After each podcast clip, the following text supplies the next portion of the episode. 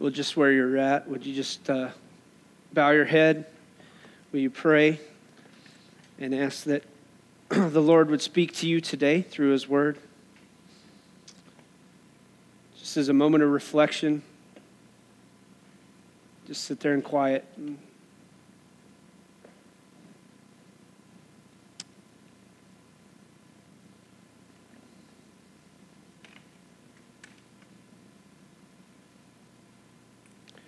Well, Father, we come to you knowing that it is uh, not in our power, not in our good works that we're able to have a, a relationship with you, but it's only through this, the, the blood of your Son, Jesus Christ. We thank you for the hope we have in Jesus. We thank you for the fact that regardless of where we're at, regardless of what we've done, that you have a passion and a desire to have that relationship with us, and that the only way we can approach you is through Jesus. And so, God, we thank you for the grace and mercy you give in the sending of Jesus. We thank you for the fact that He uh, sought us out, that He is chasing after us. And God, as we look today at, at this section of Scripture, God, that we see His heart for the lost. And so, God, I pray that we would have a heart for those around us who don't know you that we would understand your desire to have a relationship with them, and that God, as a result, it would change our hearts in how we act, how we talk with, and how we treat those who are far from you. It's in Jesus' name I pray. Amen. If you have your Bibles, turn to Luke chapter 19. Luke 19, I said something to somebody earlier. I've actually preached from this section of scripture before. I can't tell you when. I couldn't find it. I try and keep track of all of those things, um, but I, I could not see. But I do remember preaching. Matter of fact, I asked Sarah, I said, Hey, didn't I preach from Luke 19 at one point? She said, Yeah. Um, so it may have been more recent than not, but I want to encourage you with this um, as we're focusing on this who's your one?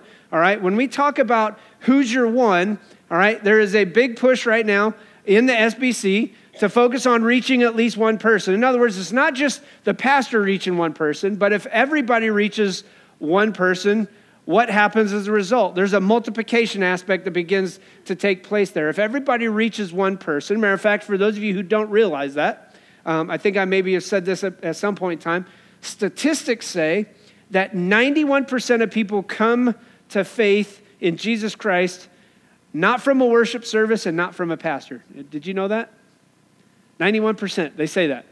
In other words, it comes from a relationship with you outside of the church, possibly, where you have shared your faith with them at some point and they accept Christ through that. And then as a result, they come to church, or then as a result, they meet a pastor, and then as a result, they uh, maybe are baptized and things like that. But if 91% of all people come to faith in Christ outside the results of a worship service and outside the results of a pastor, then what does that say is our responsibility?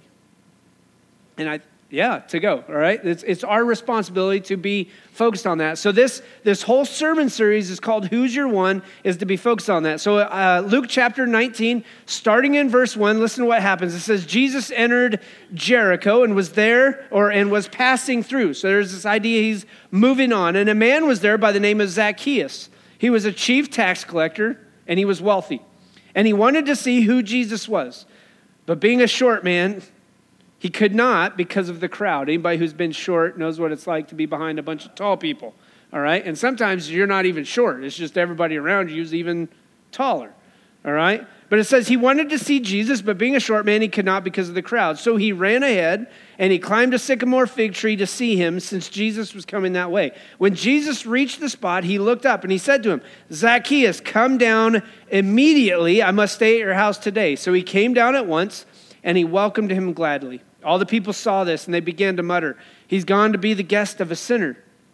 But Zacchaeus stood up and he said to the Lord, Look, Lord, he, here and now I give half of my possessions to the poor. And if I have cheated anybody out of anything, I will pay back four times the amount. And Jesus said to him, Today salvation has come to this house, because this man too is a son of Abraham. For the Son of Man came to seek and save that which was lost. As, they, as you think about this, this story is really a story of God's love for all people, even those who are ostracized, even those who are outcast. And this passage may bring up something a little familiar. Matter of fact, it may bring up a song that might come to mind. Maybe you learned in VBS, or maybe it was Sunday school at some point in time, or, or maybe it was your parents that raised you up. But the reality is, when we look at the context of the story, I'm going to jump back to chapter 18. And I know for a fact that I didn't cover this the last time I preached because I was like, man, I didn't ever really pay attention to the context as a whole. But if you go back into Luke chapter 18, you'll see the parable of the persistent widow.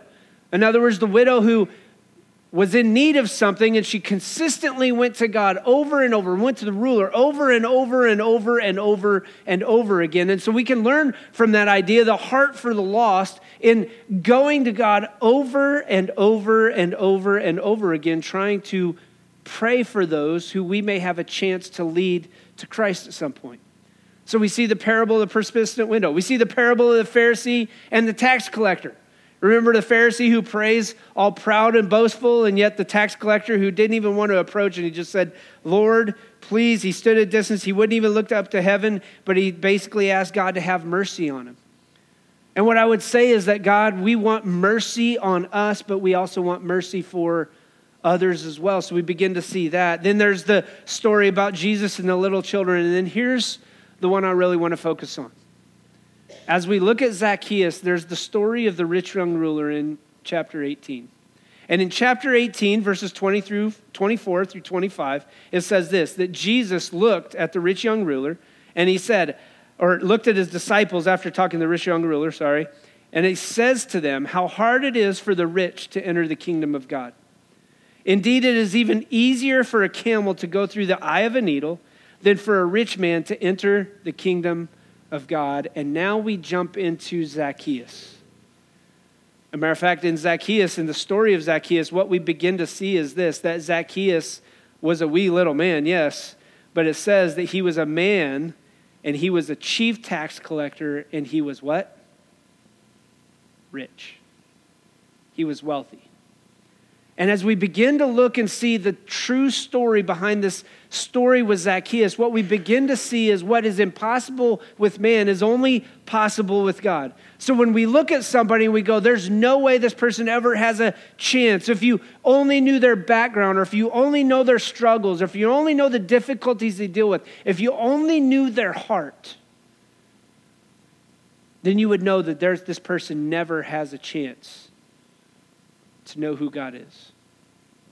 And a lot of times, and I, I would say, venture to say that most of us struggle with this, is the reality that we all look at somebody in some way, shape, or form and say that person's never got a chance. They're too far gone. They're too lost. They're too rich. They have too many things on their plate that they put as a priority rather than looking at the bigger picture and seeing who God is. So today, if you remember anything, I want you to remember this that Jesus goes to those who need him most the lost, the lonely, the outcast, and the rejected. Jesus goes to those who need him the most. Matter of fact, as you follow along this idea, and I want to play this out just a little bit farther, just before Zacchaeus in chapter 18, it says that as Jesus approached Jericho, in other words, in, in chapter 18, verse 35, Jesus is coming to the city of Jericho. And as he's approaching the city of Jericho, we see the story of the blind beggar who receives the sight. And Jesus is approaching. The crowds are so thick. This guy is, he can't see him all he can do is uh, obviously he can't see him, but he can't see also because of the crowd. He's trying to yell, he's trying to create, scream out, he's trying to, to get a hold of Jesus. He's trying to make sure that Jesus knows what's going on. Jesus, I'm here. And he says, Jesus, son of David, have mercy on me. And listen to what the crowds do. Those who led the way, they rebuked him. And they told him to be quiet, but he shouted all the more, Son of David, have mercy on me. And Jesus stopped ordered the man to be brought to him. And when he came near Jesus, he said, What do you want to do? What, what do you want me to do for you?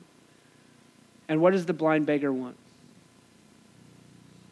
I just want to see. Lord, I want to see, he replied. And in verse 42, Jesus said to him, Receive your sight, your faith has healed you. See, the beauty of the story is you got a rich young ruler, or the rich ruler, who had everything under the sun, but was asked to give it up and he walks away discouraged and depressed. And Jesus says, Listen, hey, it's impossible it is, it is one of those things that we look at as impossible for the rich to get into heaven. In other words, pointing to the fact that you can't buy your way into a relationship with Jesus Christ. And but he says, listen to me, understanding what's going on, that it's more easy for a camel to go through the eye of a needle than for a rich man to enter the kingdom of heaven. And now we come to the story of Zacchaeus, and we see a rich tax collector who has a personal encounter with God. And what I want you to begin to see as we dig into this is that we begin to see Jesus' heart for the people who are farthest from him. For the people we would look at and go, oh, man, there is no chance this guy's ever going to come to faith in Jesus. So when we see this, Jesus goes to those who need him most the lost, the lonely, the ostracized, the rejected, the outcast. I want to look at three things again today. I don't have a question to ask, but I want you to see these three things. Number one is this that Jesus has a heart to find what is lost. Jesus' heart has always been about that. As a matter of fact, you can go back into Luke 15. There's the parable of the lost sheep, the parable of the lost coin, the parable of the lost son. There's a, a, a, a, a thread that runs through Luke that we begin to see that Jesus has a heart for reaching those who are furthest from him. Jesus desires to reach out to those that we would look at and go, you know what? There's just no way they're even normal. They're, they're kind of the outcasts. And so as we look at this, what I begin to see in Zacchaeus is this that Jesus has a heart to find what is lost. See, the reality is that the crowds blocked the view of Zacchaeus, but Zacchaeus, what does he want to do? He wants to be just like the blind beggar, he wants to see Jesus. The blind beggar received his sight. Zacchaeus is like, I can't see. I got physical limitations. I'm, I'm, I'm too short, so I'm going to run ahead. And what we begin to see in this is that Zacchaeus didn't know he was lost, but he knew he was hated. He knew he was rejected. And the reason he was hated, the reason he was rejected, is because he's a chief tax collector. I kind of look at it this way if he's the chief tax collector, he's the worst of the worst, is he not? I mean, that's like the tax collector who's got all kinds of tax collectors working for him. And if I'm figuring this right, most likely the chief tax collector probably got a little bit of money from the tax collectors who reported to him. Maybe like Amway or something else like that. I don't know, you know, I mean, it's like the pyramid scheme. Hey, I'm take a little bit from you. You're, you're going to work for me, and I'm going to live off of what you provide for me. He's a chief tax collector, and here's the problem. Not only was he the chief tax collector, right? But he was against the Jewish people. He worked for the Roman government. In other words, he didn't care about everybody else necessarily. He didn't look at him and go, Well, I'm just going against you. You know, I'm a Jewish person who's working for. He was an ostracized because of that. See, these men were defiled by their contact with Gentiles. Number one, they were working with the Romans. And because they were working for the enemy, they were hated. But Jesus flips the script and does what the Pharisees despised and rejected to do themselves. Do you see what Jesus does? Jesus does the very thing the religious people said, I'm not going to do that. Why would you hang out with people like that?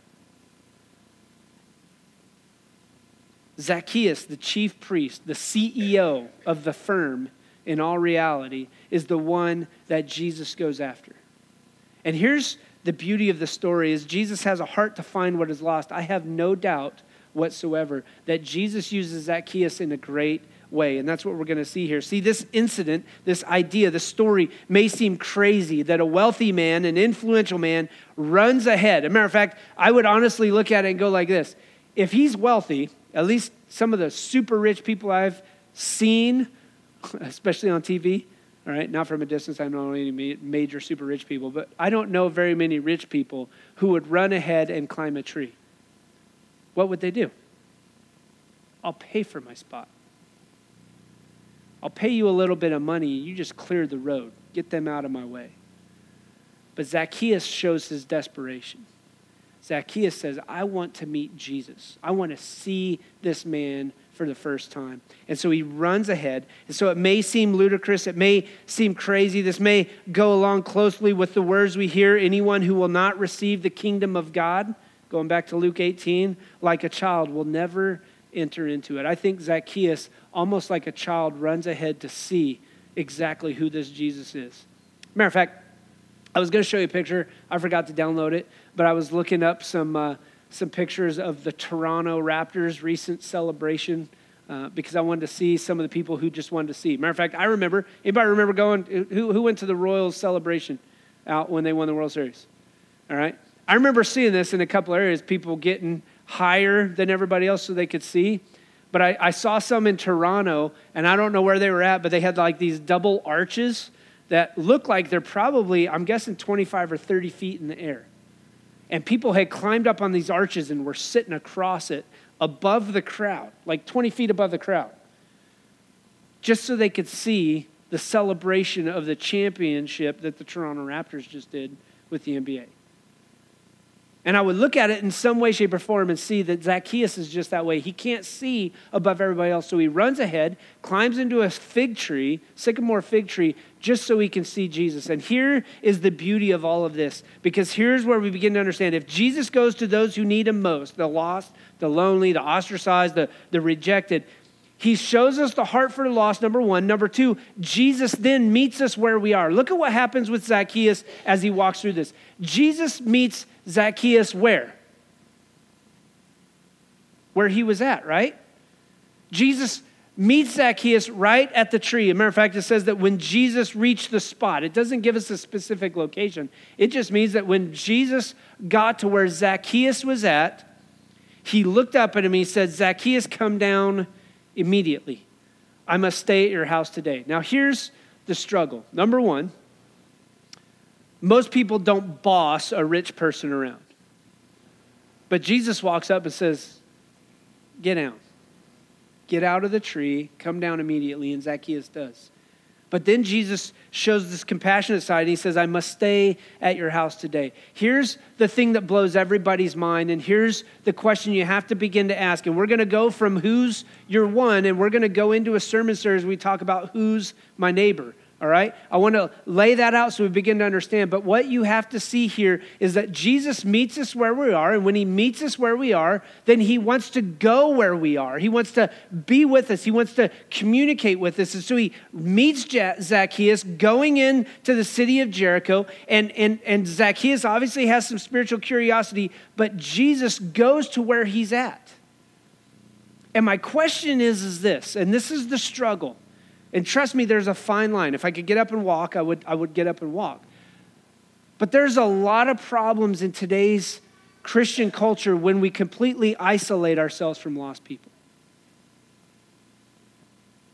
When we segregate ourselves out and say, you know what, I'm not going to be around these people because they could take me down. Now, listen to me, that's a fine line you have to know your struggles. You have to know your addictions. You have to know your tendencies. You have to know, you know, I'm not going to tell you, hey, you need to go and do these things if you struggle. You know, don't hang out with a bunch of people who smoke and drink and, and, and uh, are, are doing drugs if you have a problem smoking, drinking, and doing drugs.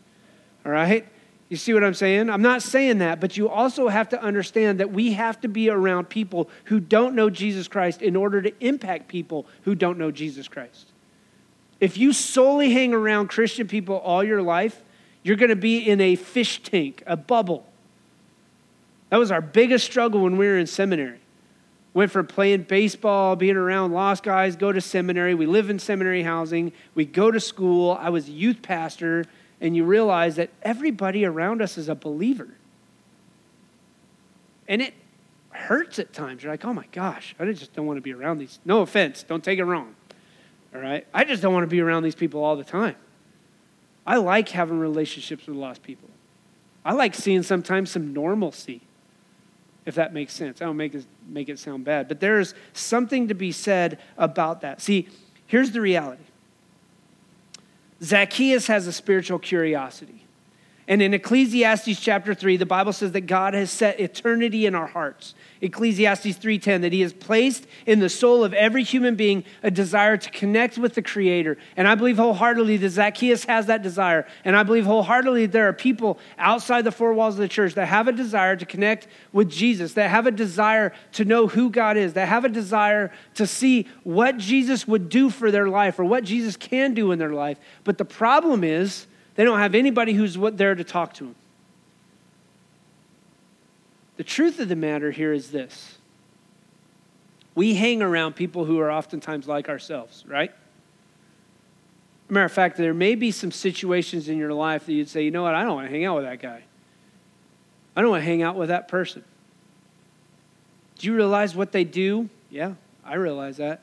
And I'm not saying that you got to go and do what they do. What I'm asking you to do is to develop a friendship with them, whether that's through work, maybe it's outside, maybe it's a neighbor, maybe it's a friend you already have, but that you have a relationship with them in order to lead them to Jesus, in order to point them in reality to Jesus. Zacchaeus jumps down immediately when Jesus says to get down, and he says, I must come and stay at your house. Imagine the response. Matter of fact, we don't have to imagine it very much because listen to verse 7. All the people saw this, and what happens? This is the beauty of the story. This is the beauty of what I'll call Christian community at times. They all begin to what? Mutter and mumble. In other words, there's gossip going around. Do you know who he's hanging out with? He's gone to be the guest of a sinner. Oh my gosh, this, this is a complete disregard for Jesus. a matter of fact, it's a, que- a complete questioning of Jesus' motives. It's a complete questioning of Jesus. How could he even be the Messiah if he's going to go and hang out with the people he's supposed to be saving? Jesus shows, listen, I am here to save you, but I am also here to relate with you. And what we begin to see is that Jesus' relationship with people is primary. Yes, Jesus came to seek and save that which was lost, number one, but Jesus always wants to relate to people. He wants to connect with them where they're at. He wants to connect with you where you're at. As He's walking through this time continuum, as He's going through this this thing called the journey of life, as we're going along in that, we may have run ahead into the tree, and Jesus may be saying, You need to come down right now because I must be with you immediately. See, the beauty of this is this that Jesus goes to where Zacchaeus is at, calls Zacchaeus down to him, and then says, Zacchaeus, I am coming to you, or I'm going to your house today. In other words, Zacchaeus, I want a relationship with you. So, as we begin to understand that, unlike the blind man who was calling out to Jesus, Jesus stopped and called out to Zacchaeus. The blind man screaming his head off, Zacchaeus completely silent, but Jesus calls out to Zacchaeus and says, Zacchaeus, come down. I'm going to your house today. And the beauty of this text as we begin to see it is this that it says that Zacchaeus welcomed him gladly. Here's what I find the most enjoyable and the most exciting is that when someone comes to Jesus, when someone acknowledges their past struggles and they repent of their sins and they turn to Jesus, when somebody calls on Jesus and they open their door of their heart to Jesus and they've welcomed him gladly, that carries with it an attitude of joy because of their salvation. And trust me, and I, have I've seen it in your eyes, I've seen it when you've clapped over somebody who's baptized, but I always want to ask this question Do we celebrate? Do we understand the joy that comes when somebody opens their heart, when somebody acknowledges who Jesus is, when somebody has put their faith and trust in Jesus Christ, do we understand the exhilaration that comes with that? Because when we understand that, then who's your one is not necessarily a, oh, here's another thing. Who's your one is, man, not who's just my one, who's my two, who's my three, who's the four, who's the five people that I want to see come to Christ over the next year or that I'm going to pray for over the next year that I can share the gospel with. See, here's, here's the struggle. When I can stand up here and talk about who's your one, maybe somewhere deep down inside you're like, oh my gosh, another one of these. When who's your one should be, oh my gosh, this is a chance to see God work. God, would you open up my heart so that I would be attentive to your word? God, would you open up my eyes so that I would see those who don't have a relationship with you and I could learn to love them. I can serve them. I can speak truth to them. God, would you open up my mind to see the things and the places that you're at work so that I can see what you have in store for me? Jesus meets us where we are, but Jesus never leaves us where we are. Matter of fact, this is beauty of this text here is that Jesus goes to where Zacchaeus is, and then he says, Hey, Zacchaeus, I want to go even further. I want to go where you live. I don't want to be just out here in the in the center of the city. I want to be with you. I want to have that relationship with you. And that's what Jesus has always desired. And we have to understand that the relationship is the first and foremost thing. And number three is this if Jesus goes to those who need him most, he has a heart for what to find what is lost. He meets us where we are. We have to see this that Jesus changes our heart. Not only our heart, Jesus changes others' hearts. See, Jesus told the disciples this how hard it is for the rich to enter the kingdom of heaven, correct?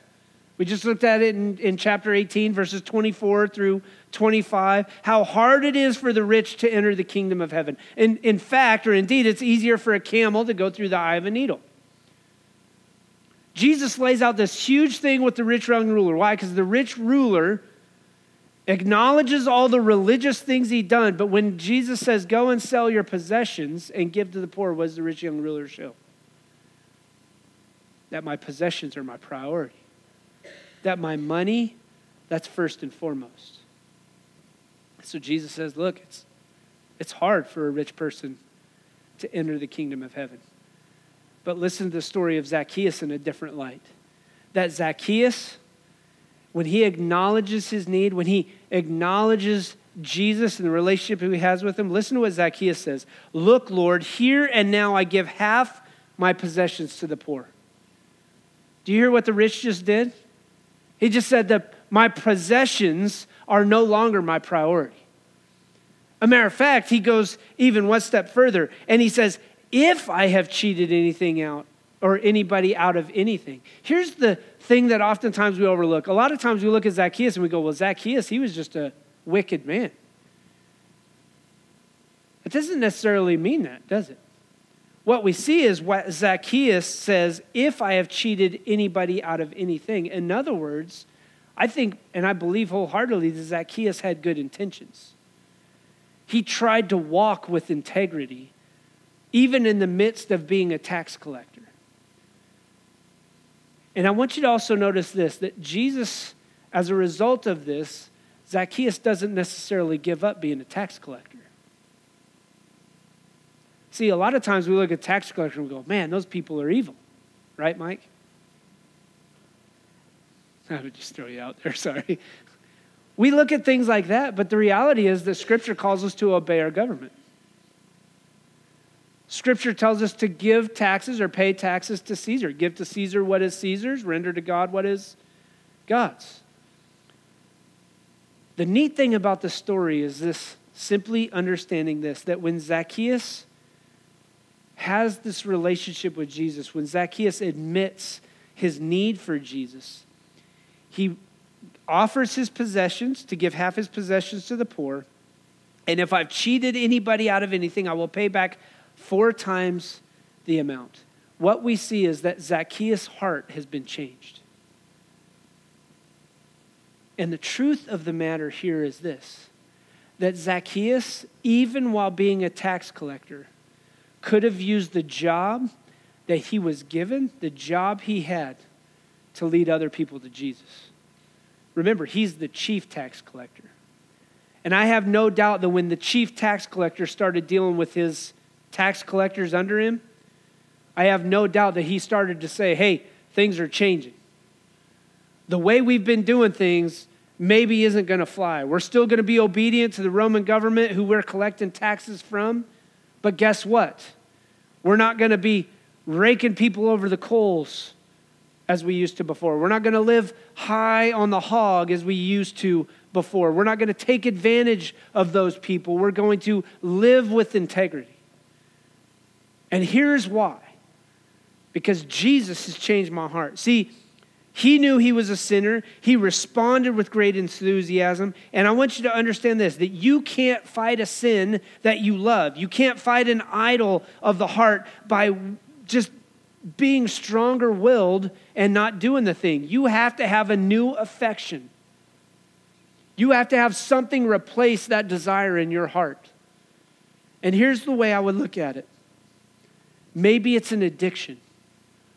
We can go through all kinds of things, but you cannot fight a sin that you love, and you can't fight an idol of the heart by just willing it even deeper in your inside. You have to have a new affection put in place in that heart.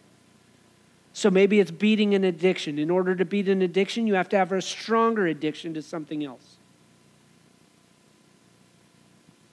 And what we would like to see, or what we hope to see, would be that that addiction would be overcome by having addiction to Jesus. That in the midst of everything, that I would fill that God sized hole that we just talked about in Ecclesiastes chapter 3, verse 10, that we would fill that hole that we look to fill with everything else, that we would fill it rather with God. Why? Because God has placed in the soul of every human being a desire to connect to the Creator. And so Jesus changes Zacchaeus' heart, and Jesus can change our heart. And I would say that in a number of ways. Number one, Jesus can change the hardest of heart, the most difficult of heart, the hating heart, the addicted heart, but Jesus can also change the prideful heart. The prideful heart of a person who comes in and goes, Well, I don't want people like that in the church. Or I'm not willing to get dirty because getting dirty means I actually have to do something. See, Jesus' heart is to change our heart, to give us a new heart. And your heart, when it's set upon God and when your heart is set upon Christ, you don't worship you, you worship God. You don't love this world, you love His world. You love who God is. You use the world and you love God instead of using God and loving the world. See, he was showing, listen, that money didn't control him and that money was not the key to his heart. He thought that he had run his business with integrity, but he still needed Jesus. So here's how I really want to wrap up. I just want to finish up with this. That Jesus said to him, listen to verse 9. Jesus says to Zacchaeus, Today salvation has come to this house because this man too is a son of Abraham. Here's, here's the beauty of this scripture. You guys realize that this ties back to the Old Testament, that Genesis chapter 12, where God says, I will make you a great nation, Abraham, and you're going to have many children and many people, and I will bless those who bless you, and I will curse those who curse you. When Jesus makes this assumption, what he's saying is that he is adopted into the family. And what I want us to all see is this that regardless of where we have been in the past, regardless of what you have done, that Jesus has still set out to bring you into the family, to bring you into the fold, to make you a son or a daughter of Father Abraham, to bring you into a relationship with God the Father. Why? Because that's the goal that he set out in the first place, that we would all become a part of the family of God. As a matter of fact, there's that old song. We used to sing it every time we did the Lord's Supper on Sunday night. I'm so glad I'm a part of the family of God. Anybody know that song? That's the beauty of this scripture that Zacchaeus, at that point in time, just with a simple act, shows by faith that Jesus has changed his heart. That by faith, he was no longer bound up to the priorities and the possessions he had, but he was willing to give to the poor. And that by faith, he was willing to walk with integrity and say, if I have ever wronged anybody, I'll also make it right. Listen, the reality is that only comes about because of a changed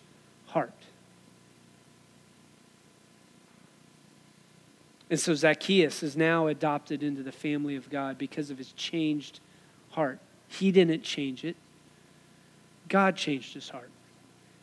He didn't stubbornly and, and unwillingly just say, Oh, I'm going to overcome this. No. God changed Zacchaeus' heart. And I believe wholeheartedly that he was a tax collector before he met Christ we don't hear much beyond that after this, but I have no doubt that he was probably still a tax collector after. The difference was the destiny that he was living had changed. The goal in his life had changed. The hope in his life had changed. It was no longer finances, but it was rather faith in Jesus. And listen, going back to Luke chapter 18, verse 27, listen to this and, and, and, and think about this. Remember the rich young ruler. And he said it's hard for a person to become, or who's wealthy to come to Jesus. Matter of fact, it's easier for a camel to go through the eye of a needle than for a rich person to come or enter the kingdom of God. But listen to verse 27. Jesus replied, What is impossible with men is possible with God. Where you may see an impossible task, where you may see an overwhelming evil or hatred, or maybe even somebody who's addicted to something in their life, where you see something that's so overwhelming that it's impossible. We can look at and looking at scripture looking at the promise of god see that god says what is impossible with man is possible with god. If the rich young ruler rejected and god says it's impossible but yet within the next chapter as he's walking along he enters jericho and in entering jericho a rich chief tax collector comes to god through jesus what he's saying is there is nothing impossible there is every opportunity and every chance for somebody who has walked in a way that maybe is unacceptable by worldly standards and even unacceptable by biblical standards. There is every way possible through Jesus Christ. And so here's where I just want to end today. Maybe you are the rejected. Maybe you are the despised, the outcast. Maybe you've struggled for years with addiction to wealth or power, maybe substances. Maybe there's even this addiction to religious works, the thought that I can earn it on my own. But I want you to understand that Jesus wants to meet you where you're at. Jesus walking along the road. Maybe you've climbed that fig tree and you're looking, what, what I want to see more about who this Jesus guy is. Jesus wants to meet you where you're at. But listen to this. When Jesus meets you where you're at, he's not going to let you stay where you are. He never does. As a matter of fact, I would even say this to every believer. If you're the same person you are now, or you're the same now as you were when you were saved, and I'm not sure you get the understanding of a relationship with Jesus because Jesus will never leave you where you're at. Matter of fact, he didn't leave Zacchaeus where he's at. And matter of fact, he calls him down and then he says, You're going to go with me to your house. Jesus doesn't leave us where you're at or where we're at. He wants us to go with him, to walk in a relationship with him, to walk in obedience to him, to be a follower of him, to be a disciple of his. So you may be that person. Who is it that may be the outcast or a person that you may look at on the other hand? Who is that person you may look at and go, man, they're the outcast. They're the rejected. They're the ones that I just don't ever see them coming to Jesus. Who's the one? And here's what I want you to do. For those of you who are believers, those of you who put your faith and trust in Christ, and you know without a doubt that that's where you're at, here's what I want you to do today, right where you're at. You can write it in your Bible if you want, write it on a piece of paper. I want to ask you, and I told you last week to start praying about it. Who's your one? Who is the one person that for the next year you're going to pray for daily, hourly if you have to? God, will you change this person's heart? God, give me the words to speak. God, may I be a servant of this person. God, may I give them wisdom that as I speak your words, they can see how to live. God, would you give me the opportunities to be a good example? Would I not let my temper get the best of me when angry or, or frustrating situations arise, but would I deal with this person with grace? Who's the one?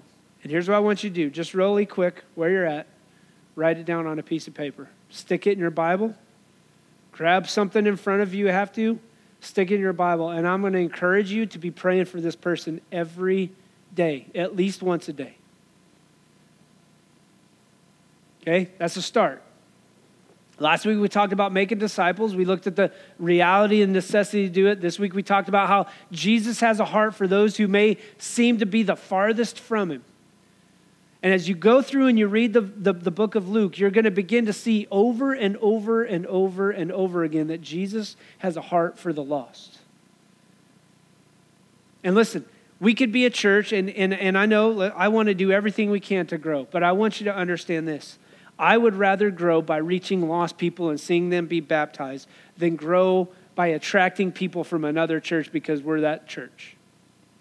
I just have no desire for that. I don't mean to make that sound bad. It's not bad, all right? I believe sometimes that God brings people along, but I would rather be a church that reaches people who are far from Jesus than be a church that doesn't care and we just maintain by getting other people from other churches. I just don't see that in Scripture. I don't see that being effective. I don't, be, I don't see that being biblical.